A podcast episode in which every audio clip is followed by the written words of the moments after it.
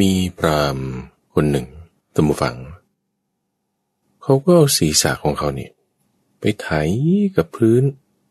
ไถไปซ้าย ไถไปขวา ไถไปไถมา จนกระทั่งเลือดนี่ออกที่หน้าผาก เป็นแผลปรากฏให้เห็นเลย ยินดีต้อนรับสู่สถานีวิทยุกระจายเสียงแห่งประเทศไทย ด้วยรายการธรรมรับปรุณ ทุกวันมาพบกันเพื่อที่จะฟังเรื่องราว ที่จะให้เป็นมงคล ประดับให้เกิดเป็นปัญญาความรู้ในจิตใจของเรา ปัญญามีไว้เพื่ออะไร ปัญญามีไว้เพื่อที่จะให้เห็นตามความเป็นจริง ปัญญามีไว้เพื่อที่จะตัดกิเลส ปัญญามีไว้ เพื่อที่จะทำเป็นทาง ให้ถึงนิพพานทุกฝัง การฟังเรื่องราวใด ๆ ก็ตาม ฟังแล้วเราจะต้องกลับมาที่ประเด็นหัวข้อ จุดประสงค์แรกเริ่มเดิมทีครูบาอาจารย์ตั้งแต่ในสมัยก่อนท่านจึงทำการแยกส่วนเอาไว้ ส่วนไหนที่เป็น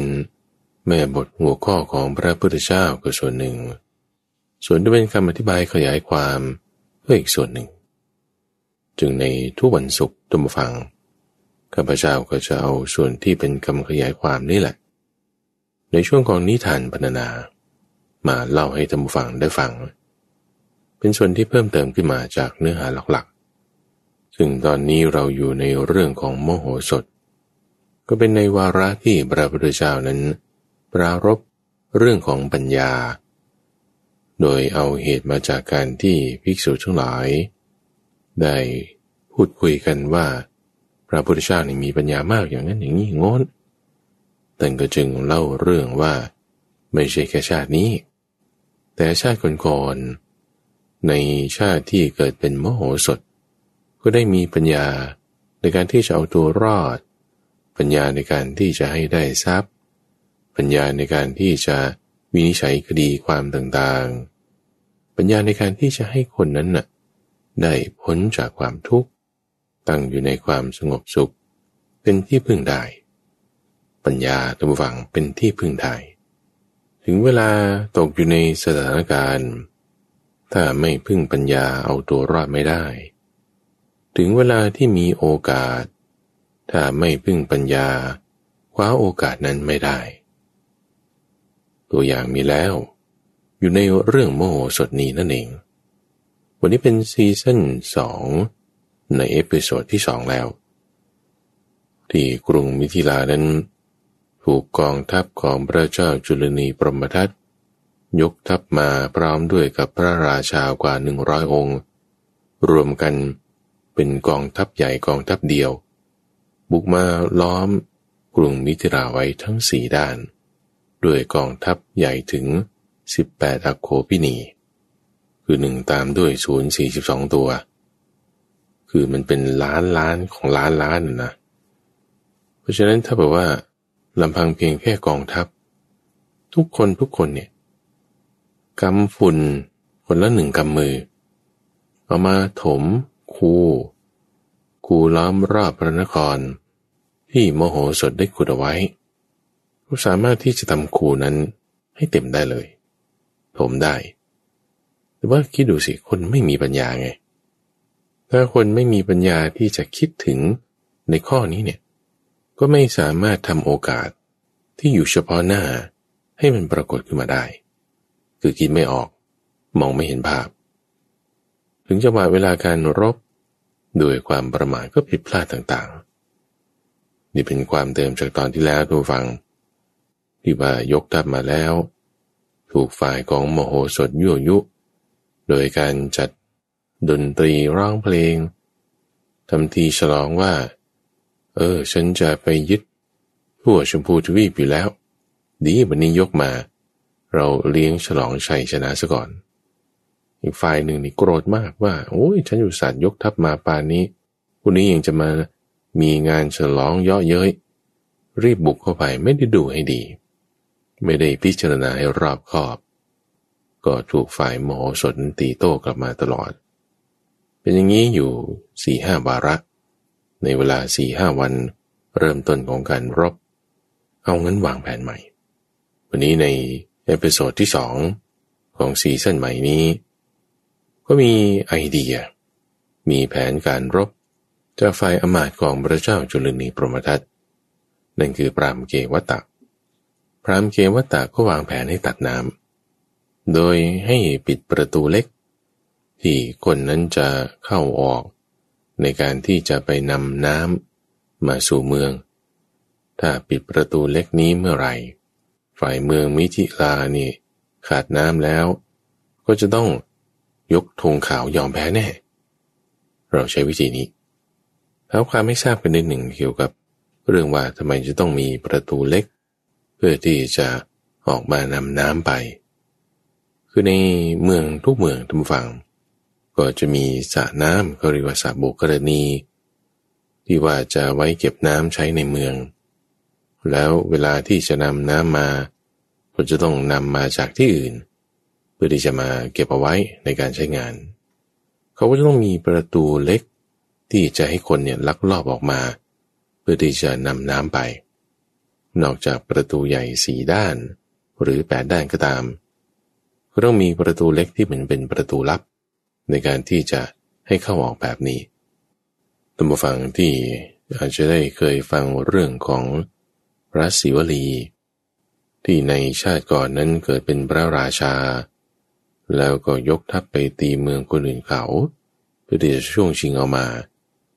ไปล้อมประเทศบ้านเมืองเขาอยู่ตั้งเจ็ดปีกับเจ็ดเดือนนู่นน่ะจนกระทั่งว่า ไม่รู้บายจะเอาชนะยังไง พระราชมารดาของพระราชาคือพระศิวลีในชาตินั้น ก็จึงให้อุบายว่าก็ต้องปิดประตูเล็กไง ไม่ให้คนเนี่ยเขานำน้ำเข้าออกได้ ปิดประตูเล็กอยู่เจ็ดวันเท่านั้น ก็ยอมแพ้ยกธงขาวได้ อันนี้คือเรื่องราวในกลการศึกการรบที่มีแพทเทิร์นแบบนี้ ในเรื่องของโมสดนี้ก็คล้ายกันเหมือนกันเลย ตรงจุดที่ว่า หาประตูลับ ปิดช่องนั้น ไม่ว่าจะกี่ช่องก็ตาม แล้วก็ให้เมืองนั้นขาดน้ำไป ขาดสเสบียงไป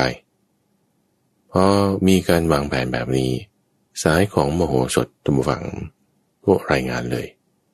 อ๋อนี่เขาก็จะไม่เข้ารบแล้วนะ ไม่เข้ารบ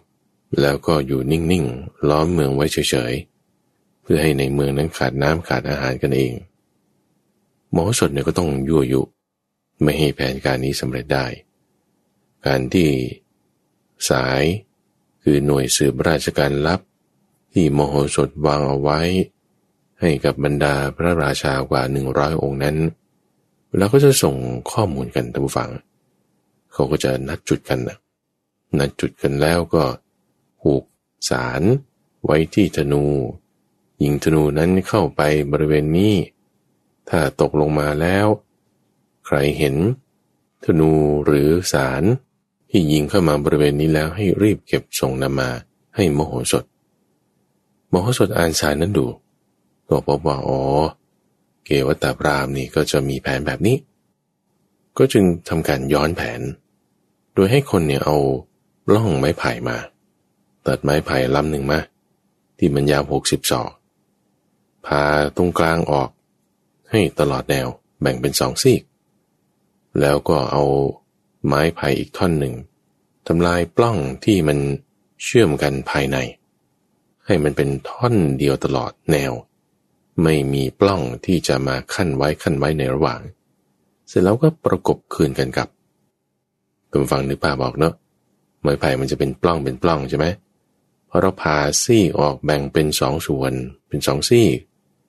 สกัดเอาไอ้ปล้องที่มันคั่นอยู่ข้างใน ออกให้หมด ประกอบกันเข้า มันก็เป็นเหมือนหลอดเหมือนท่อน้ำนั่นเอง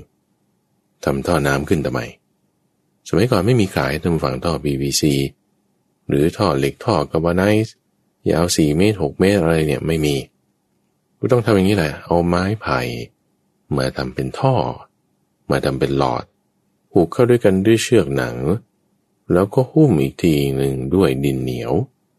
คือเอาโคลนมาทาไว้โดยรอบน้ำเนี่ยมันก็คงอยู่ในนั้นได้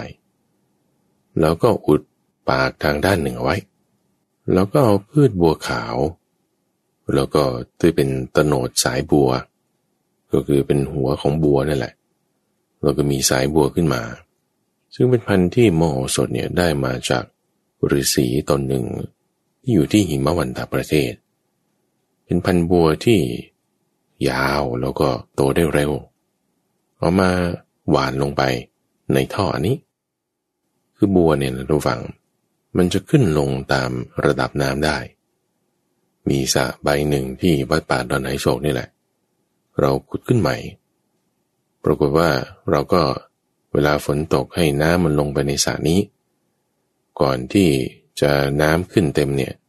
เอาก็เอา พันบัวมาปลูกเอาไว้ ทีนี้พอน้ำขึ้นวันละศอกวันละศอกเนี่ย บัวที่ปลูกไว้เนี่ย ตอนแรกมันก็ยังขึ้นไม่เต็มที่ถึงระดับน้ำหรอก มันก็ยังจมอยู่ใต้น้ำแต่พอวันรุ่งขึ้นมาเนี่ยใบบัวมันก็มาอยู่ที่ระดับน้ำละเอาทีนี้พอวันนี้เติมน้ำลงไปอีกหนึ่งชอกใบบัวมันก็จมน้ำไปอีก พอวันรุ่งขึ้นมา ใบบัวมันก็มาอยู่ที่ระดับน้ำละคือมันโตเร็ว ตามระดับของน้ำได้ อันนี้คือพันธุ์พืชบัวในสมัยปัจจุบันนี้นะ พันธุ์ที่ของโมโหสดนำมาจากหิมะวันตาประเทศเนี่ยโอ้ยิ่งกว่านี้อีกพอเอาหัวบัวเง่าบัวใส่ลงไป ที่ปลายของไม้ไผ่ด้านหนึ่งแล้วก็ทิ้งไว้คืนหนึ่งเนี่ยปรากฏว่าใบบัว ดอกบัว มันโตขึ้นจนถึงปลายอีกด้านหนึ่ง เป็นสายบัวที่ยาวทั้งหมด หกสิบศอก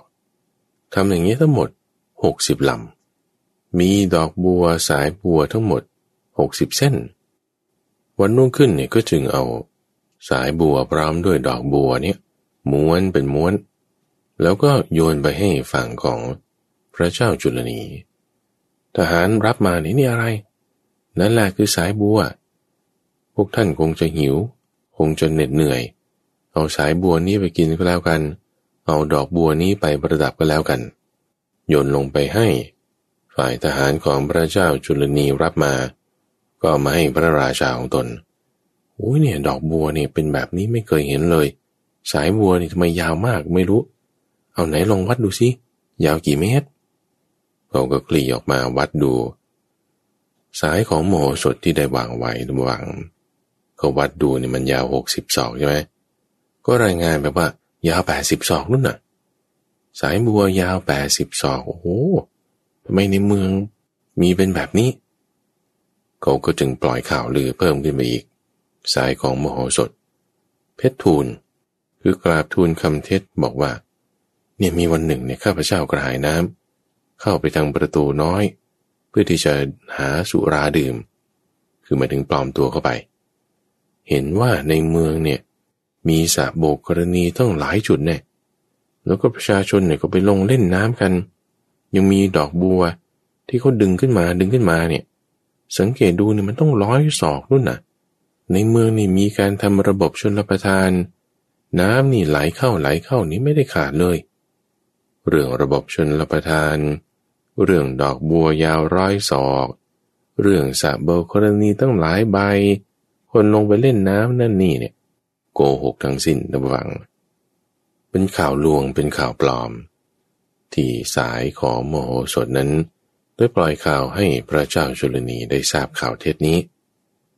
ก็จึงคุยกับอาจารย์เกวตาว่าโอ้ยถ้าในเมืองเป็นแบบนี้นี่ เราล้อมทับอยู่เป็นหลายปีก็คงจะเอาชนะไม่ได้ละเอาจะเอายังไงดี อาจารย์เกวตาก็จึงออกแผนใหม่ คราวนี้ให้ปิดประตูเพื่อที่จะ ไม่ให้นำข้าวสารนำข้าวเปลือก เข้าออกไปในเมืองได้ คิดว่าเออถ้าในเมืองมีระบบชนประทานจริง น้ำมันไหลเข้าไม่มีหยุด แต่ว่าการเพาะปลูกนี่มันต้องใช้พื้นที่เยอะ ในเมืองเนี่ยมันจะมีพื้นที่มากขนาดเพาะปลูก เยอะๆเนี่ยคงไม่ได้ ถ้าเราปิดไม่ให้นำข้าวเปลือกเข้าไป ในเมืองอดอาหาร สุดท้ายก็ต้องยอมแพ้ เราต้องชนะแน่นอน จึงออกแผนแบบนี้ สายของโมโหสดก็รายงานต่อไปอีกว่าเนี่ยเขาวางแผนกันอย่างนี้ จะไม่ให้นำข้าวสารเข้าไปมโหสถก็แก้เคล็ดทุกฝัง ด้วยการให้นำเอาดินเหนียวเนี่ยมาพอกไว้ บริเวณกำแพงเมืองลูกด้านเลย พอกเอาไว้เสร็จแล้ว หนาสักประมาณนิ้วหนึ่งหรือสองนิ้วเนี่ยแหละ แล้วก็ให้หวานข้าวเปลือกลงไป จุดประสงค์นี่คือเพื่อให้มันโตเกิดขึ้น ให้ฝ่ายตรงข้ามเห็นว่า เนี่ยใช้กำแพงเมือง เป็นการเพาะปลูกได้ท่านฝั่งอาจจะสงสัยว่าโอ้มันก็คงจะต้องใช้เวลาหลายวัน กว่ามันจะโตขึ้น สูงเกินขอบของกำแพง เพื่อให้ฝ่ายนู้นเห็นใช่ไหมแต่ว่าโพธิสัตว์โมโหสดตั้งจิตอธิษฐาน ขอให้ต้นข้าวที่หวานลงตรงกำแพงนี้ ขึ้นสูงโตเต็มที่ในวันรุ่งขึ้นพอวันรุ่งขึ้นเมล็ดข้าวที่หวานเอาไว้เนี่ยก็โตขึ้นเป็นต้นข้าวสูงใหญ่ขึ้นมาทันที อันนี้คือด้วยบุญบารรมีของโพธิสัตว์ที่ฐานเอาไว้ในวันรุ่งขึ้นก็สำเร็จผล ฝ่ายทานของพระเจ้าจุลนีทุกฝังผมก็มีการตรวจเวรยามคอยสอดส่องดูแลว่ามีการเปลี่ยนแปลงอะไรในฝ่ายของกรุงมิถิลาหรือไม่ ทุกวันนี้เขาจะตรวจดูอ๋อวันนี้เฮ้ยทำไมอะไรเขียวๆอยู่บนกำแพงเมือง มองเห็นไกลๆเอากล้องส่องดูแบบสมัยโบราณนั่นแหละเฮ้ยนี่มันต้นอะไรทำไมมันมาปลูกอยู่กำแพงเมือง ปกติแล้วบริเวณกำแพงเมืองเขาก็จะใช้ปักธงบ้างให้คนยืนบ้างเฮ้ยเนี่ยมันจะไม่มีต้นอะไรมันอยู่บนนี้ ไม่น่าจะปลูกต้นไม้หน้าพอมีข่าวรายงานมา ถึงพระเจ้าจุลนี บุรุษที่มโหสดวางไว้ทุกวัง เขาก็จะแบบว่า คอยสนองพระราชองค์การของพระเจ้าจุลนีปรมทัตอยู่อย่างมากละ่ะ มีแผนอะไรสั่งการอะไรปุ๊บก็จะอาสาขึ้นไปทำซะก่อนพอแบบนี้มีข่าวมาเนี่ยเกี่ยวกับว่าเห็นต้นอะไรไม่รู้อยู่บนกระแบงเมือง สายที่วางไว้นี่ก็รีบให้ข้อมูลที่เป็นเท็จทันที โดยบอกว่า เคยได้ยินมานะตอนที่แอบเข้าไปดื่มสุราดื่มน้ำในเมืองเนี่ยเขาบอกว่าโมโหสดได้ให้คนเอาข้าวมาเก็บไว้ในยุ้งฉางเป็นอย่างมาก ส่วนที่เหลือจากในยุ้งฉางที่เตรียมไว้เป็นจำนวนมาก ก็เอามาเก็บไว้บริเวณกำแพงเมือง ส่วนข้าวเปลือกที่เหลือเนี่ยมันก็มีบางส่วนหล่นอยู่ที่บนกำแพง พวกข้าวเปลือกเหล่านั้นก็คงจะชุ่มไปด้วยน้ำที่เกิดจากฝน โดนแดดโดนอะไรแล้วมันก็จึงโตขึ้นมา แล้ววันนั้นที่ข้าพระองค์เคยเข้าไป เพื่อที่จะดื่มน้ำเนี่ยก็มีชายคนหนึ่ง เขาก็ให้ข้าวแก่ข้าพระองค์มาหนึ่งขัน ให้เอาชายผ้า ห่อข้าวนี้ ไปตำหุงกินในเรือนด้วยเขาแจกข้าวฟรีๆกันแบบนี้เลยละ่ะ ในกรุงมิถิลาเนี่ย แบบว่าเพชรทูลขึ้น โกหกขึ้น เพื่อที่จะส่งข่าวแบบนี้ว่าในเมืองนี้มีข้าวมากแต่ให้พระเจ้าจุลนีคิดว่าโอ้ยถ้าจะเอาชนะ ด้วยการปิดล้อมเมืองไม่ให้มีข้าวกินไม่ให้มีน้ำกิน คงจะไม่ได้ละเอาอาจารย์ว่ายังไง ในเมืองเขามีมากปานนี้ อาจารย์ปรามเกวัตตะก็จึงคิดว่าออกจากน้ำก็ไม่ได้ ข้าวก็ไม่ได้ เอาปิดฟืนก็แล้วกัน ไม่ให้คนหาฟืนเข้าไป ในเมืองมันก็จะมีแต่ของดีๆละ่ะ ของอะไรที่มันจะมาทำเป็นเผาให้ทำลายไปเป็นไฟขึ้นมา มันคงจะไม่พอ ก็ต้องไปขนมาจากนอกเมืองอยู่ดี เราสั่งให้ปิดทางน้อย คือปิดทางน้อยทางเดียวในทุกฝัง ทั้งข้าวน้ำฟืน มันเอาไม่ได้อยู่แล้ว ฟืนจะทำยังไง ในกรณีของฟืนนี้ สายของโมโหสถก็ยิงธนูผูกสารเข้าไป ในเมืองแจ้งข่าวนี้ให้มโหสถทราบ มโหสถทราบแล้วก็จึงเอาฟืนที่เก็บไว้นั่นแหละ มาโยนออกให้ ให้ทหารของฝ่ายพระเจ้าจุลนีเอาท่านไม่มีฟืนละเอาฟืนนี้ไป ในเมืองนี่มีฟืนมากมาย แล้วก็ยังให้คนเอาฟืนเนี่ยมากองให้ท่วมพ้น เขตกำแพงขึ้นมา ให้ฝ่ายนู้นเห็นว่าโอ้โหฟืนมาก เอาเมื่อวานมีต้นข้าวใช่ไหม แซมพร้อมกันกับต้นข้าว ก็เสริมส่วนที่เป็นฟืนเข้าไปจนกระทั่งเห็นทั้งฟืนเห็นทั้งต้นข้าว แล้วก็ยังโยนฟืนมาให้ฝ่ายตรงข้ามอีก สายที่โมโหสดวางไว้ ก็เพชรทูลข้อมูลอีก บอกว่าเนี่ยเขาขนฟืนมากองไว้ตามเรือนแห่งสกุลต่างๆ คือในเมืองตอนเนี้ยคนหลบเข้าไปเนี่ย เรือนที่เขาใช้นอนเขาก็เอาฟืนเก็บเข้าไปด้วย ฟืนเก็บเข้าไปเผื่อไว้ใช้ในยามฉุกเฉิน ถึงขนาดว่าบางส่วนมันเก็บไม่หมด ก็เอามาวางไว้บนกำแพงเมืองแทนจนกระทั่งต้องโยนมาให้ฝ่ายของพระเจ้าจุลนีช่วยแบ่งกันใช้ด้วย เพราะมันเยอะมากโอ้ยใช้อุบายในการที่จะกักฟืนเอาไว้ก็ไม่ได้ คือโมโหสดมฟังวางแผนเนี่ยเพื่อที่จะไม่ให้การรบนั้นยืดเยื้อ ราะว่าถ้าการรบยืดเยื้อ ทั้งสเสบียงอาหารน้ำอะไรต่างๆที่วางไว้ มันก็จะหมดลงได้ คือวางแผนซ้อนแผนไม่ให้เขาใช้แผนนั้น โดยจำทีว่าเรามีเยอะมาก แต่จริงๆก็มีจำกัดนั่นแหละ พอคิดกันแล้วว่าโอ้อันนี้ก็ไม่ได้อันนั้นก็ไม่ได้ จะทำยังไง อาจารย์เกวตาก็จึงกราบทูลกับพระเจ้าจุลนีว่าถ้างั้นเราทำธรรมยุทธ ธรรมยุทธ์นี่คือคือการสู้กันด้วยธรรมะ ก็ไม่รู้เขาทำไมถึงเรียกชื่อนี้นั้นทุกฝัง การสู้กันด้วยธรรมะ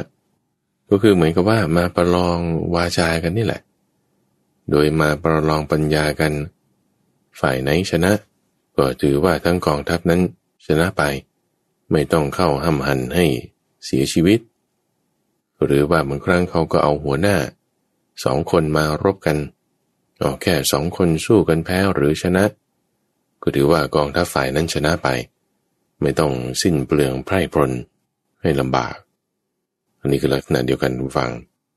พรามเกงวัตาก็จึงวางแผนให้ทำธรรมยุทธ์โดยหลักการก็คือว่า ใครไหว้ใครก่อนเนี่ย ถือว่าคนนั้นแพ้ พรามเกงวัตานี่มั่นใจมากเพราะว่าตัวเองนั้นเป็นคนแก่เท่ามีอายุเยอะแล้ว ในขณะที่โมโหสดนี้ยังเด็กอยู่ อายุแค่ยี่สิบสามสิบเห็นตนแล้วก็ต้องทำความเคารพแน่นอน พอทำความเคารพแล้วข้าพระองค์เนี่ยจะเจรจาให้ฝ่ายนั้นเนี่ยยอม ขึ้นเป็นเมืองขึ้นของเราให้ได้ คือใช้ลักษณะการเจรจา เพื่อที่จะให้ยอมแพ้ เรื่องนี้ทำให้ข้าพเจ้านึกถึงในวรรณกรรมเรื่องสามก๊กทุมฟัง ที่คงเบ้งเนี่ยกับองรองเขาเจรจากัน โดยองรองเนี่ยโอ้เป็นคุณนางผู้เฒ่าแล้ว ผมงอกหมดหัวอายุแปดสิบนั่นน่ะฝ่ายคงเบ้งนี่อายุสามสิบเอง ตอนนั้นองรองก็คิดว่าโอ้ยคงเบ้งยกทัพมาป่านนี้ว่าเราออกไปเจรจาดีกว่าให้เขาถอยกลับไป อย่าได้ต้องมารบกันเลย อาสาออกไปเจรจาพอออกไปเจรจาแล้วหูคงเบ้งนี่ด่าด่าด่าด่า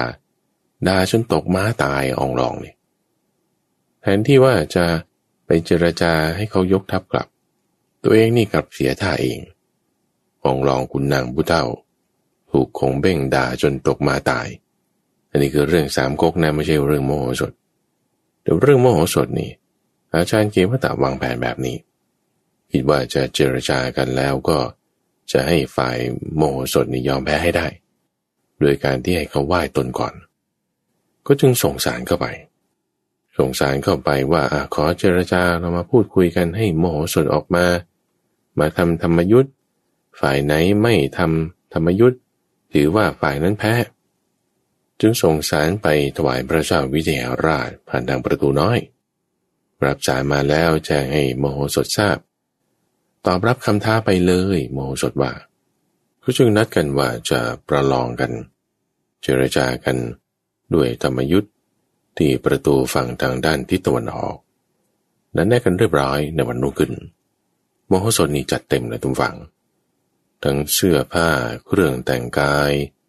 แบบให้เลิศหรูอลังการในระดับของเสนาบดี ดูให้มีความนับถือ ทั้งเครื่องทรงเครื่องประดับ เช่นต้องมีแบบบริวารน่ะบริวารนี่ก็คือเอาเพื่อนพลของตัวเอง ก็แต่งตัวกันอย่างดี ถือแก้วถืออาหาร ไปพร้อม พื่อที่จะเตรียมออกไป ก่อนที่จะออกไป ก็ไปหาพระเจ้าวิเทหราชก่อนอะข้าพระองค์เนี่ยขอยืมแก้วมณีรัตนะตำฟังจำได้ไหมแก้วมณีรัตนะตั้งแต่ในซีซั่นที่แล้ว ที่ปรามเทวินทะหนึ่งในสี่อาจารย์ ได้เคยลักลอบขโมยไป เป็นแก้วมณีที่พระเจ้าปู่ของพระเจ้าปู่ของพระเจ้าวิเทหราชนี่แหละ ได้รับมาจากเท้าสกัดเทวราช ซึ่งเป็นแก้วมณีที่บอกว่าโอ้อลังการงดงามไม่ปรากฏเห็นในโลกมนุษย์เลย เอาขอยืมวันหนึ่ง เหมือนกับว่าเป็นเครื่องรางที่จะนำไปให้เกิดชัยชนะได้ พอนำไปแล้วก็เดินทางออกไป ทางประตูเมืองด้านทิศตะวันออก เปิดประตูเมืองออกมาเนี่ยโอ้อลังการมากทุกฝัง ฝ่ายนู้นเห็นก็บอกโอ้เนี่ยเหลือมโหสถ บุตรก็ราบดี โอ้บุตรก็ราบดีอลังการปานนี้ ฝ่ายอาจารย์เกว่าตาตมุฟัง ก็มารออยู่ตั้งนานแล้วนะ คือเป็นอุบายว่าออกไปสาย ให้เขารออยู่ตั้งนาน เพื่ออะไร เพื่อจะได้โดนแดดแรงๆ โดนแดดแล้วก็เหนื่อยแล้ว ความคิดนึกอะไรต่างมันก็แบบว่า จะไม่เต็มที่ อาจารย์เกวัตตานี่เหงื่อแตกโสมการเลยละ่ะพอมาเจอกันลงจากรถเพื่อที่จะมาคุยกันแล้วเนี่ย อ้ฝ่ายตรงข้ามนี่เห็นโมโหสดแล้วก็เกิดความเลื่อมใสขึ้นหน่อยหนึ่งลุกขึ้นเหมือนกับว่า จะยืนดู แต่ก็คือลุกขึ้นยืนต้อนรับนั่นแหละ เพื่อที่จะให้เห็นชัดเจนพอทั้งสองคนพูดคุยกัน อาจารย์เกวตะนี่บอกว่าเนี่ยเรามาคุยกันเจรจากัน ท่านนี่ไม่ได้นำสิ่งอะไรมาบรรณาการเราบ้างหรืออาจารย์เกวตะว่า ฝ่ายโมโหสดก็บอกว่า โอ้ท่านอาจารย์ มาสินี่ ผมเนี่ยนำแก้วมณีเนี่ย มาบรรณาการท่าน แก้วมณียกขึ้นมาท่านผู้ฟังโอ้โหมันงดงามอลังการมาก เกวัฏฏะนี่ก็ไม่เคยเห็นว่านี่ท่านใช้แก้วมณีนี่กับข้าพเจ้าเลยเนี่ย แบบจิตใจนี่อ่อนยวบลงหน่อยหนึ่งนะ surprise surprise มโหสถก็จึงยื่นมือออกไปเอาแก้วมณีเนี่ยทำเป็นเหมือนจะมอบให้ ฝ่ายอาจารย์เกวัฏฏะ ก็ยื่นมือออกไปว่าโอ้จะทำทีเหมือนจะเป็นรับ เพราะไม่เคยเห็นแก้วมณีแบบนี้ไหนรับมาดูสิตาในจ้องมองที่แก้วมณีอยู่มโหสถกำลังจะยื่นให้ใช่ไหมทุกฝัง ก็แบบว่าทำหลุดมือ หล่นตุ๊บลงไป หล่นตุ๊บอะเอ้าหล่นตุ๊บลงไปปุ๊บไม่เข้ามือเกวตาเกวตาก็เลยรีบก้มลงไป หยิบเอาแก้วมณี โมโหสถนี่ก็จึงกดหัวไว้เลยทำฝังจังหวะนั้นท่านผู้ฟังที่เคยดูแฮร์รี่พอตเตอร์ภาคห้าเนี่ย Order of Phoenix จังหวะที่แฮร์รี่พอตเตอร์เนี่ยกำลังเอาลูกแก้วทำนายมอบให้โวลเดอมอร์ลูกแก้วเนี่ยก็หลุดมือลงไปโวลเดอมอร์เนี่ยก็ก้มลงไปตามเก็บนะ นี่คือลักษณะเดียวกันว่า คนที่โลภพยายามที่แบบอยากจะได้สิ่งนี้เนี่ย ก็ตามไปแล้วก็เลยเผลอสติ ลืมเรื่องราวต่างๆหมด เหมือนกันท่านผู้ฟังพราหมณ์เกวัฏฏะนี่เห็นแก้มณีที่ไม่เคยเห็นมาก่อนแบบงดงามมาก ตัวเองอยากได้ เขาจะให้ แต่มันดันหล่นลงไปโอ้ยรีบตามเก็บ ก้มลงไปปุ๊บถูกโมโหสดนี่ กดหัวไว้ลูกแก้วนี่กลิ้งไปทางหนึ่ง บริบาลของโมโหสดก็เก็บขึ้นมา กดหัวไว้แล้วก็กดไว้งั้นน่ะฝ่ายอาจารย์เกวตานี่ก็ดันไม่ขึ้น ว่าโมโหสดนี่นุ่มกว่าแรงเยอะกว่าพอกดลงไปอย่างนี้แล้วก็บอกว่า โอ้ อาจารย์ไม่ต้องถึงขนาดก้มลงกราบก็ได้โธ่ทำไมต้องกราบกันด้วย ฝ่ายโมโหสดนี่ก็ตะโกนขึ้นทันทีเลยว่า โอ้อาจารย์เกวตากราบโมโหสดแล้วอาจารย์เกวตากราบโมโหสดแล้ว ฝ่ายพระเจ้าจุลนีกับพระราชากว่าหนึ่งร้อยที่มากับอาจารย์เกวตตาด้วยเนี่ย ก็เห็นเหตุการณ์ดังกล่าวว่าเอา้า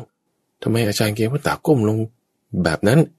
ฝ่ายโมโหสกตะโกนขึ้นอีกว่า โอ้กราบแล้วกราบแล้ว คือภาพและเสียงเนี่ย มันทำให้เขาคิดนึกไปไงอ๋อพอเห็นรูปการดังกล่าว เอา้าถ้าใครไหว้ใครก่อนนี่ ฝ่ายนั้นก็จะเป็นฝ่ายแพ้โอ้ยเราแพ้แล้วจะต้องถูกมันจับ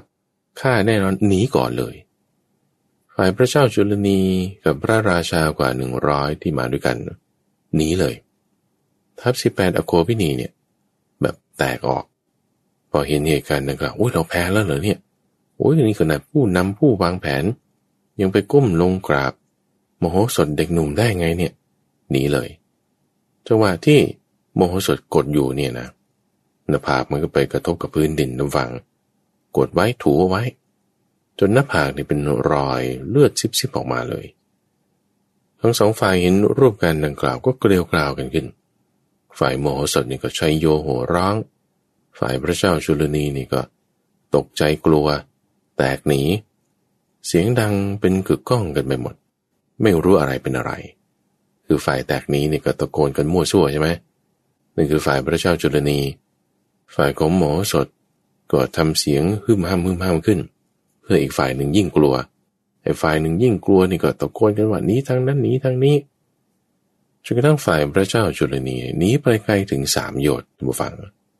หนึ่งโยชน์ก็สิบหกกิโลเมตรหนีไปไกลถึงสามโยชน์อาจารย์เกวตาเนี่ยพอได้สติลุกขึ้น ฝ่ายมโหสถนี่ก็รีบกลับเข้าเมืองแล้ว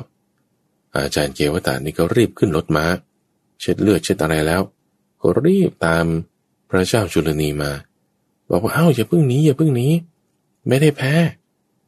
ถูกพระเจ้าจุลนีด่าด้วยซ้ำว่านี่ท่านเป็นคนแก่ปานนี้ทำไมไปไหว้เด็กหนุ่มปานนั้น ไม่ใช่ ไม่ใช่โธ่เราถูกหลอกเดี๋ยวทั้งหมดเนี่ยถูกหลอกแล้วเนี่ยเป็นอุบายของหมอสดทำให้ข้าพระองค์เนี่ยจะต้องก้มลงไป ไม่ใช่ว่ายอมแพ้ ถูกโมโหสดลวงด้วยอุบายแก้มานี่เอาพอเข้าใจความกันเรียบร้อย ก็จัดรูปกระบวนทัพใหม่ท่านผู้ฟัง ใช้เวลาอีกหลายวันเลยนะ กว่าทัพที่แตกหนีไป ถึงสามโยชน์แล้ว จะจัดกระบวนทัพแล้วก็กลับมาตั้งประชิดเมืองอีกจำนวนคนที่มีมากในฟังทำให้การสื่อสารไป มันก็จะเป็นไปได้ช้า เอาสื่อสารไปทางนั้นสื่อสารไปทางนี้ ให้รวบรวมกันก็มา ตั้งประชิดกรุงมิถิลาอีก เอาจะวางแผนกันว่ายังไง เอาตั้งประชิดก่อนละตอนนี้ ยังคิดแผนไม่ออกก็ล้อมมาไว้ คราวนี้ปิดประตูเมืองเล็ก ไม่ให้ใครเข้าไม่ให้ใครออกได้เลย มีก็มีไปน้ำอาหารฟืน ไม่สนแต่ไม่ให้ใครเข้าไม่ให้ใครออก วางแผนกันใหม่ จัดรูปทับกันใหม่ จะค่อยว่าไง สายของมโหสถก็รายงานตลอดมาฟังว่าโอ้นี่กลับมาอีกแล้วมโหสถรู้รายละเอียดก็เห็นด้วยว่าทัพเขายกมาแล้ว มีความคิดอย่างนี้ตรงฝั่งมโหสถของเราว่า เฮ้ถ้าการรบยืดเยื้อถูกก็ปิดล้อมทั้งประตูใหญ่ประตูเล็ก อยู่นานเกินไปเนี่ย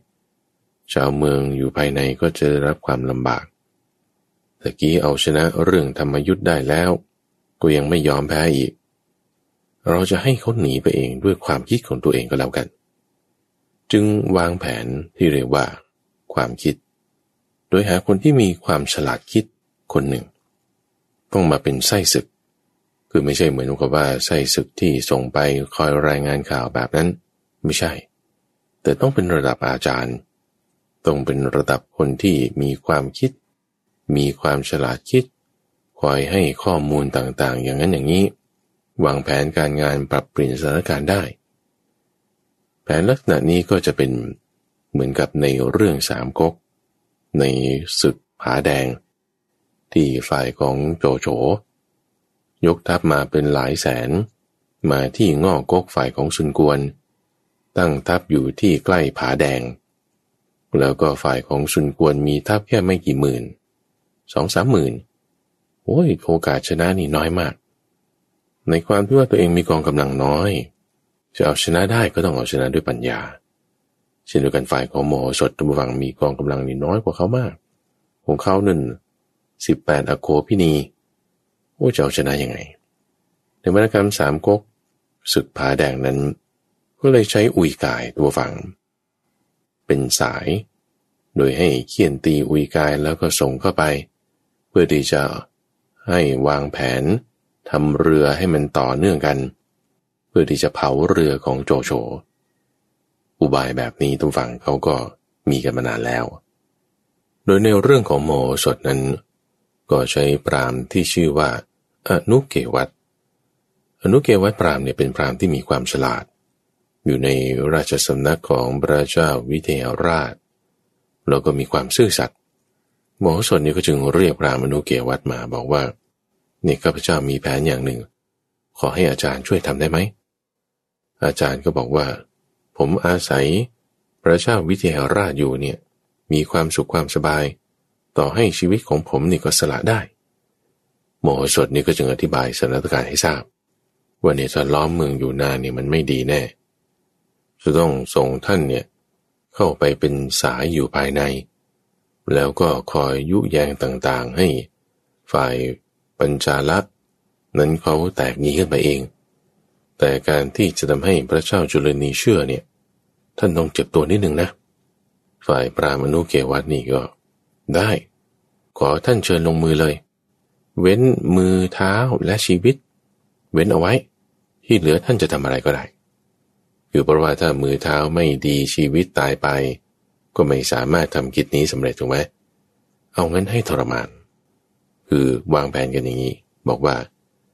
ให้ท่านเนี่ยพยายามไปที่กำแพงเมืองสักสองสามวันเอาอาหารน้ำอะไรต่างๆโยนไปให้ฝ่ายนั้น ฝ่ายของทหารพระเจ้าจุลนี บอกว่าเออท่านจงเคี้ยวกินสิ่งนี้สิ่งนี้อย่าเดือดร้อนเลย ท่านล้อมอยู่อย่างนี้ไม่นาน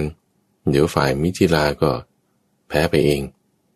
คือเหมือนกับพยายามทำเป็นช่วยเหลือเขาอ๋อทำไมถึงจะทำอย่างนั้นก็เพราะว่าผูกแค้น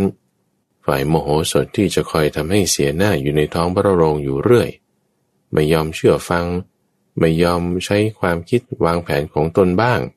โอแต่ความคิดของตนเอง เป็นคนมีทิฏฐิต่างๆ นั่นนี่คือเอาข้อนี้ขึ้นมาอ้าง พอไม่ลงรอยกัน ก็เลยพยายามจะทำให้ฝ่ายมิถิลาแพ้ ทหารของฝ่ายมิถิลาพอเห็นพรามอนุเกวัตทำอย่างนั้น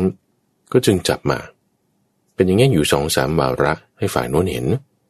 แล้วก็มาเคี่ยนตีโบยด้วย แล้วก็มัดผมเนี่ยรามปกติเขาจะมีมวยผมอยู่หนึ่งอันใช่ไหมอยู่ที่ทางด้านหลัง ก็แกล้งพรามอนุเกวัตเนี่ยให้เสียหน้าโดยผูกเป็นจุกห้าจุกแทน อยู่บนศีรษะ แล้วก็เอาผงอิฐสีแดงมาโรย เอาดอกยี่โถมาทัดเขี่ยนตีต่างๆ แล้วก็ให้นั่งในสาระแล้วก็ปล่อยลงไป ฝั่งโน้น คือเหมือนเนรเทศไปแล้ว คือทำทีเป็นลงโทษ แล้วก็ทำให้เสียเกียรติเสียหน้า แล้วก็เนรเทศไป โดยความผิดก็คือ ไม่ยอมทำตามคำสั่งของโมโหสถโมโหสถนี่มีความคิดอย่างนี้ท่านมาฝืนความคิด ก็โต้กันนั่นแหละว่าเอาไม่ยอมรับความคิดนี้ ตัวเองจะเอาความคิดของตัวเองทำให้เสื่อมเสียยศเกียรติต่างๆ พอถูกเขาเนรเทศออกมาฝ่ายทหารของพระเจ้าจุลนีพอได้ยินโทษว่า พราหมณ์อนุเกวัฏนี่ เป็นโจรทำลายความคิด โจรทำลายความคิดนั้นก็คือ พยายามที่จะโต้แย้งแผนอย่างเงี้ยอยู่ตลอดเวลา เขาคิดแผนนี้เขาบอกว่าเขาจะทำลายตรงนั้น คือประมาณว่ามองโลกในแง่ร้าย อันนี้ก็จะไม่ work อันนี้ก็จะไม่ work เฮ้ยทำไมถึงแบบมาโต้กันทำลายความคิดฉันแบบนี้ เลยไล่หนีไปไงนี่คือโทษแบบนี้ ก็จึงมารายงานกับพระชาจุลนีวางแผนก็เรียบร้อยแล้วพระมนุเกวัตนี่ ถ้าตอบอย่างนี้ก็จะต้องว่าอย่างนี้ แล้วก็มีร่องรอยการถูกทำร้าย การถูกทำให้เสื่อมเสียเกียรติ ก็จึงถูกในประเทศออกมา คือพอรู้ว่าอนุเกวัตพรามนี่ก็มีความรู้ความสามารถ ถูกฝ่ายโน้นในประเทศมาก็คงจะมีความแค้น ก็จึงรับตัวไว้พระเจ้าจุลนีพร้อมกับก็ยังได้ข้อมูลด้วยว่าฝ่ายกรุงมิถิลานั้น เขาจัดวางกองทัพกันยังไง บ่อไหนสระไหนคูไหนที่ขุดเอาไว้มีจระเข้ไม่มีจระเข้หรือว่าช่องตรงไหนที่แข็งแรงที่อ่อนแอ คือปรามอนุเกวันนี่เขารู้ ด้วยความสามารถข้อนี้ก็จึงรับเข้าเอาไว้ทำงานในกองทัพ แล้วก็แบ่งกองทัพบางส่วน ให้อนุเกวัตเนี่ยคอยที่จะบริหารจัดการได้ พออนุเกวัตพรามหายจากอาการเจ็บป่วยต่างๆแล้ว รู้ถึงวิธีการสั่งการจำนวนพลไพร่พล ตัวเองก็จึงยกทัพเข้าไปบุก โดยการบุกเข้าตีเนี่ยก็ตีตรงจุดที่มันแข็งแกร่ง ที่มีกองทหารมาก พอทหารเข้าไปโอ้โหโดนพายุลูกศร ก็ต้องถอยออกมา บางส่วนตายไปก็มีตรงนั้นบุกไปทางนี้ ไปในทางที่มันมีจระเข้อยู่ในบ่อ เอาก็ถูกจระเข้กิน ถูกจระเข้ทำร้าย ก็บุกไปทางนี้ ก็ถูกหอกพุ่งมาเป็นเหมือนหาฝนกองทหารก็ไม่กล้าบุกเข้าไปทำอย่างเงี้ยอยู่สองสามบาระ ตัวเองก็รายงานว่าตรงนี้เป็นจุดที่อ่อนที่สุดแล้ว ทหารของพระองค์เนี่ยไม่ยอมบุกเข้าไปเลย พวกนี้รับสินบนของหมอสดทั้งสิ้นเลย ทั้งทหารด้วย ทั้งกษัตริย์หนึ่งร้อยหนึ่งพระองค์ บอกว่าให้บุกก็ไม่บุก คือเพราะว่าบุกเข้าไปแล้วก็ถูกโจมตีกลับมาไง ว่าตรงนั้นมันแข็งแกร่งที่สุด ตัวเองก็ยืนยันว่าตรงนี้มันอ่อนแอแล้ว คือก็ไม่รู้หละเป็นข้อมูลฝ่ายในพรามอนุเกวัตมาเป็นไส้ศึกเนี่ย ก็เพชรทูลเรื่องราวเหล่านี้ตลอด ว่าทหารของพระองค์เนี่ยรับเงินรับสินบนของโมโหสถทั้งสิ้น สั่งให้บุกก็ไม่บุก ดูแม้แต่อาจารย์เกวตาเอง ก็รับสินบนเหมือนกัน รับแก้วมณีมานั่นนะยังให้พระองค์คือพระเจ้าจุลนีเนี่ยต้องหนีไปตั้งสามโยชน์เสื่อมเสียเกียรติ เราก็ยังดึงกลับมา พรามเกวตาเนี่แหละเป็นตัวยุยงให้กองทัพแตก ไม่ได้มีความสามัคคีกันแล้ว ไม่เชื่อนะ ถ้างั้นเอาอุปกรณ์ข้าวของเครื่องใช้เสื้อผ้า ของพระราชากว่าหนึ่งร้อยนั่นน่ะ มาดูก็ได้ จะมีเครื่องหมายของโมโหสดประทับอยู่หมดละ ทีนี้เครื่องหมายเนี่ยมันก็เป็นไส้ศึกของโมโหสดนี่แหละเอามาวางไว้มาเปลี่ยนให้ มาใส่เครื่องหมายเอาไว้ พระราชาตอนแรกไม่เชื่อนะว่ามันจะเป็นไปได้ไง ทีนี้พอเห็นเครื่องหมายของโมโหสถประทับอยู่ที่ผ้า เครื่องแบบ อาวุธ อะไรต่างๆ แล้วก็เอา้าปานนั้นเหรอเนี่ย โอ้ทหารของเรา แม้แต่อาจารย์เกวัตตะก็รับสินบนหรือนี่ อนุเกวัตนี่ก็ใส่ไฟให้อีกท่านผู้ฟังว่ารู้พรามเกวัตตานี่วันๆมัวแต่สารวนกับแผลที่หน้าผาก การงานอย่างอื่นก็ไม่สนใจ มโหสถก็จึงให้สินบนมาเป็นการปลอบใจ ก็จึงไม่ทำอะไรแล้วก็มายุแยงคนอื่นๆในกองทัพด้วย ถ้าพระองค์อยู่นานต่อไปนี่ จะต้องมีปัญหาแน่นะอาจจะถูกรอบปรงประชนได้ เรารีบหนีกันคืนนี้ดีกว่า มีแค่ตัวหม่อมฉัน คือปรามอนุเกวัตนี้เท่านั้นแหละที่ยังจะมีความ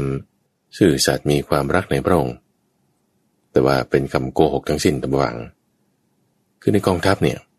เวลาที่คนมันอยู่เยอะๆ มีเรื่องชุลมุนวุ่นวาย ข่าวสารอะไรต่างๆเนี่ยเราต้องยิ่งระวังให้มากเลย โดยเฉพาะยิ่งอย่างในช่วงที่มีโรคระบาดมีโควิดอย่างเงี้ยข่าวปลอมอะไรต่างๆเนี่ยเยอะมาก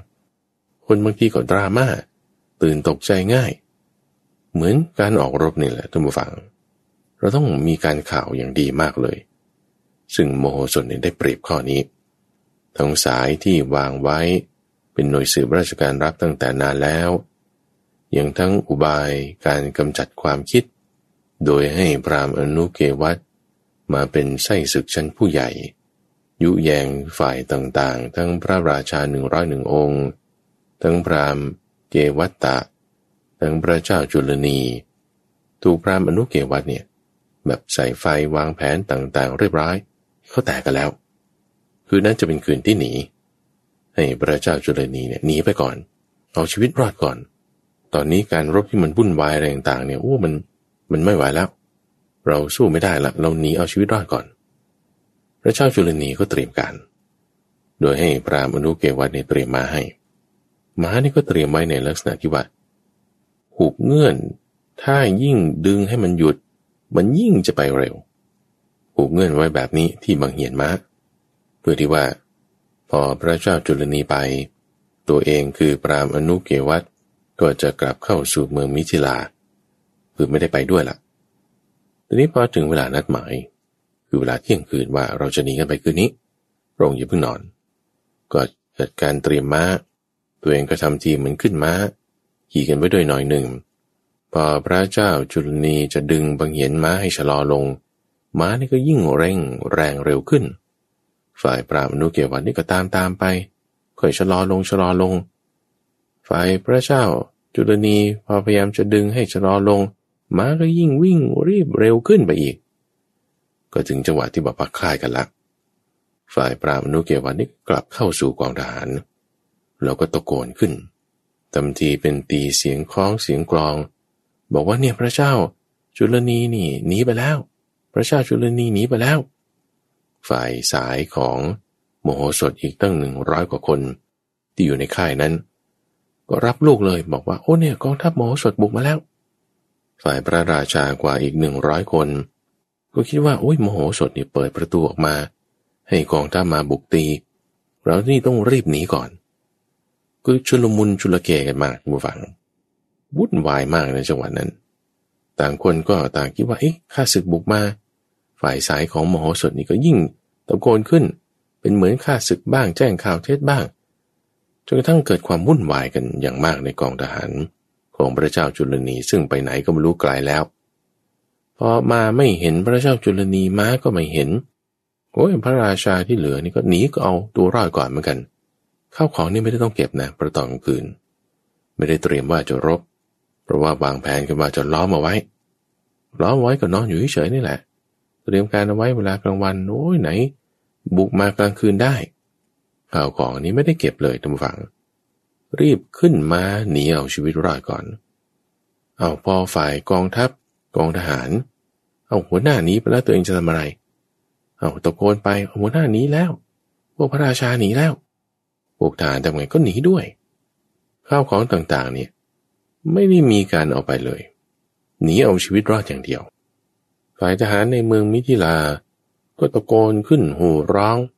ขึ้นหอรบ มาอยู่ที่ริมกำแพง โหร้องปรบมือขึ้น สนั้นวันไหวมาก ยิ่งน่ากลัวขึ้นไปอีกม้าที่พระเจ้าจุลนีพยายามจะดึงให้มันหยุดเนี่ย มันก็ยิ่งวิ่งเร็วขึ้นเร็วขึ้นจะมาทำฟังคือม้าเนี่ยก็ถูกฝึกมาให้ ถ้าหนีแล้วก็ต้องวิ่งหนีกลับบ้าน ก็กลับนู่นเลย ถึงกรุงอุตรปัญจารานคร กลับถึงบ้านเลยเอากลับมาเลยคนเดียวโรงเดียวข่าวกองแรงต่างไม่ได้มาด้วย กองทหารต่างๆก็ค่อยๆตามมาทุกฝั่งคือแตกทัพหนีมาเลยทั้งพระราชาหนึ่งร้อยหนึ่งองค์ก็ตามตามกันมา ปรากฏว่าสถานที่ตั้งกองทัพเนี่ยว่างเปล่าไปเลยทุกฝั่งพอวันรุ่งขึ้นพระอาทิตย์ขึ้นแล้วเนี่ย โอ้โห พื้นที่ที่ตั้งกองทัพของพระเจ้าจุลนี ไม่มีคนเลย มีแต่ของเต็มไปหมด ทั้งเต็นท์ ทั้งข้าวของกระเป๋า สัตว์เลี้ยงอะไรต่างๆที่นำมาเนี่ยอยู่กระชักกระชายเกลื่อนกลาดไปหมด คนเนี่ยหนีไปหมดแล้ว เปิดประตูออกมาเห็นสิ่งของเป็นอันมาก โมโหสดทำยังไง เอาข้าวของอะไรต่างๆ ที่เป็นของพวกทหาร ของพวกข้าศึกทิ้งไว้เอาพวกทหารก็เก็บไปข้าวของสิ่งไหนเป็นของพระราชาหนึ่งร้อยหนึ่งองค์ของพระเจ้าจุลนี อันนี้ก็ถวายให้ พระเจ้าวิเทหราชไปข้าวของไหนที่เป็นของเกวัตตะ เป็นของเหล่ากุญซือต่างๆ ก็นำมาให้โมโหสถ ของที่เหลือชาวเมืองให้เอาไป ทั้งแก้วแหวนเงินทองทรัพย์สินสมบัติอะไรที่เขานำมาเนี่ยท่านฟัง เบิร์ดคือไม่ได้เอากลับไปด้วย ทิ้งไว้ที่นั่นหมดเลยท่านบอกว่าการที่จะเก็บของไปหมดเลยจากพื้นที่ที่เขาตั้งทับกันอยู่เนี่ยนะ ใช้เวลาสี่เดือนนู่นนะ ช้เวลาสี่เดือน ความดีความชอบนี้ทั้งหมดท่านฟัง เป็นของพระมอนุเกวัตพระมอนุเกวัตนี่ก็จึงเป็นผู้ที่แบบได้ลาบได้ยศต่างๆ เป็นอันมาก นี่นะคือใช้ปัญญาในการที่จะเอาชนะข้าศึก โดยที่ไม่เสียไพร่พลเลยโมโหสดนี้ทั้งนั้นที่กองทัพของตัวเองนั้นน้อยกว่ามาก กองทัพของข้าศึกนี้ตั้งสิบแปดตะโคพินี มาตั้งล้อมเมืองเอาไว้ ไม่พอถึงเดือน ก็พ่ายแพ้ยกทัพกลับไป โดยทิ้งข้าวของไว้เป็นอันมากด้วยซ้ำการรบในวารานั้น สร้างความอับอายให้กับพระเจ้าจุลนี ให้กับเกวัตปรามเป็นอย่างมาก คือสงครามจบอยู่ก็จริง แต่ว่าความแค้นนั้นไม่จบ มโหสถใช้ปัญญาเอาตัวรอดมาได้ ฝากแปลไว้ที่หน้าผากองอาจารย์เกวัตะ วลาผ่านไปหนึ่งปีบุฟัง อาจารย์เกวัตะนี่ดูกระจกทีไร เห็นแผลที่หน้าผากของตน มันก็เจ็บถึงใจด้วยว่าโอ้ยถูกเด็ก อายุคราวลูกคราวหลาน มาหลอก เสียท่ามาก เสียไพร่พลมาก เสียสมบัติมาก ที่สำคัญเสียชื่อเสียงเสียหน้าอย่างมากจนเป็นแผลฝากไว้ที่หน้าผากแต่ผู้ฟังคิดว่า พราหมณ์เกวัฏฏะนี้จะใช้แผนอะไรต่อไป มาเพื่อที่จะยึดครอง เมืองมิถิลากำจัดทั้งพระเจ้าวิเทหราช แล้วก็ทั้งมโหสถ แผนนั้นมีอยู่แล้ว ในใจของเกวัฏฏะอาจารย์ ใน episode หน้าผู้ฟังเราจะมาติดตามฟังกันดูว่า อาจารย์เกวัฏฏะนั้น จะมีแผนอะไร แผนนี้ผู้ฟังก็มีพี่นกแก้ว ที่ใน episode ที่แล้ว ได้ไปล่วงรู้แผนการ ในการยึดครองทั่วทั้งชมพูทวีป ของพระเจ้าจุลนีและเกวัฏฏะ มีพี่นกแก้วนี้มาช่วย รู้ข้อมูลลึกลับ แผนการลับที่เกวัฏฏะอาจารย์ได้วางแผนเอาไว้สรุปว่าใน episode นี้ผู้ฟังศึกสงคราม การรบพุ่งการประชิดกันนั้น ได้สิ้นสุดลง โดยชัยชนะเป็นของฝ่ายมโหสถฝ่ายที่พ่ายแพ้คือพระเจ้าจุลนี เสียทั้งกองทหาร เสียทั้งทรัพย์สมบัติเป็นจำนวนมาก รวมทั้งเสียหน้าด้วย ไปพักเลียแผลใจอยู่หนึ่งปีเต็ม จะกลับมาใหม่พร้อมกับแผนการใหม่ ที่สำคัญที่เราเรียนรู้จากเรื่องราวนี้ก็คือว่า การที่มีไส้ศึก การที่มีพลทหารที่จะไว้ใจได้ ดูตั้งแต่ไส้ศึกหนึ่งร้อยหนึ่งคน ที่โพธิสัตว์โมโหสถ ได้วางเอาไว้ตั้งแต่ก่อนการมีสงคราม มีความไม่ประมาท จะเตรียมสเสบียงอาหารน้ำไพร่พรนรวมถึงการวางกำลังไว้ตามหัวเมืองต่างๆ ยังรวมถึงคนที่ไว้ใจได้ อย่างบรามอนุเกวัต ที่ยอมเสียสละตัวเอง มาทำแผนกำจัดความคิดนำชัยชนะขั้นเบ็ดเสร็จมาให้กับโพธิสัตว์ได้เรียนได้ว่าจิตใจของโพธิสัตว์นั้น คือการที่จะยกทัพไปเบียดเบียนคนอื่นเนี่ยจะไม่ทำถ้าเขายกทัพมาก็จะป้องกันเอาไว้ โดยไม่ให้เสียไพรพลมาก แต่ใช้แผนการในการที่จะให้เกิดการเบียดเบียนกันน้อยที่สุด พอเราน้อมเรื่องนี้มาพิจารณาดูฟังจะเห็นได้ว่าความไม่ประมาทนั้นเป็นสิ่งที่สำคัญมาก ความไม่ประมาททั้งในวัยในชีวิต คือตอนที่ยังมีความเป็นอยู่ดีอยู่ ก็คิดถึงว่า ถ้ามีความเป็นอยู่ไม่ดีแล้วจะทำอย่างไรต้องเตรียมอะไรไว้ คนเราก็เหมือนกันควรจะคิดว่าเอ๊ะตอนที่เรามีสุขภาพดีอยู่ จะต้องทำอะไรเตรียมอะไรไว้เพื่อว่าเวลาที่มีโรคระบาด เจ็บไข้ได้ป่วยแล้ว เราถึงจะยังมีความผาสุกอยู่ได้ รู้จักเตรียมการเตรียมตัว เป็นผู้ไม่ประมาทความไม่ประมาทนั้นก็คือสติ ตั้งเอาไว้ก็จะให้เกิดสมาธิและปัญญา ในการที่จะรู้หาวิธีเห็นโอกาสในการที่จะเอาตัวรอดได้ อย่างโพธิสัตว์มโหสถนี้เป็นต้น ประการถัดมา เราเห็นโทษของความโลภ ที่มีอยู่ในจิตใจของอาจารย์เกวัตตะ แล้วก็พระเจ้าจุลนี ที่คิดจะไปเบียดเบียนคนอื่น ด้วยการยกทัพรบพุ่ง ถึงขนาดว่าทำให้ตัวเองเนี่ยเสียหน้าด้วยซ้ำด้วยความโลภที่อยากจะได้แก้วจุลามณี จึงต้องก้มลงเก็บด้วยความโลภก็เลยทำให้เสียท่าโมโหสด ถูกเขาจับโขกกับพื้นดิน จนศีรษะเป็นแผลเเป็นตราบาปที่ติดไปอยู่กับตัวเอง แสดงถึงความโง่ความประมาทความโลภเอาไว้ แล้วก็ความแค้น ที่จำฝังใจทำให้ถึงแม้สงครามจะจบไปแล้วถึงหนึ่งปี ความแค้นมีอยู่ก็ยังจะคิดแผน ที่จะทำร้ายฝ่ายกรุงมิถิลาให้ได้ ความโลภการจองเวรนนั้นไม่ดีเลยท่านผู้ฟัง ถ้าเราจะคิดว่าเออฝ่ายนู้นทำร้ายเรา ฝ่ายนั้นได้ทุบตีเราฝ่ายนั้น ได้กระทำเราอย่างนั้นอย่างนี้ เวรจะระงับไม่ได้ แม้แต่ว่าเห็นแผลที่หน้าผากทุกวัน มันจะระงับได้ไหมละ่ะโมโหสถจะใช้วิธีการอะไร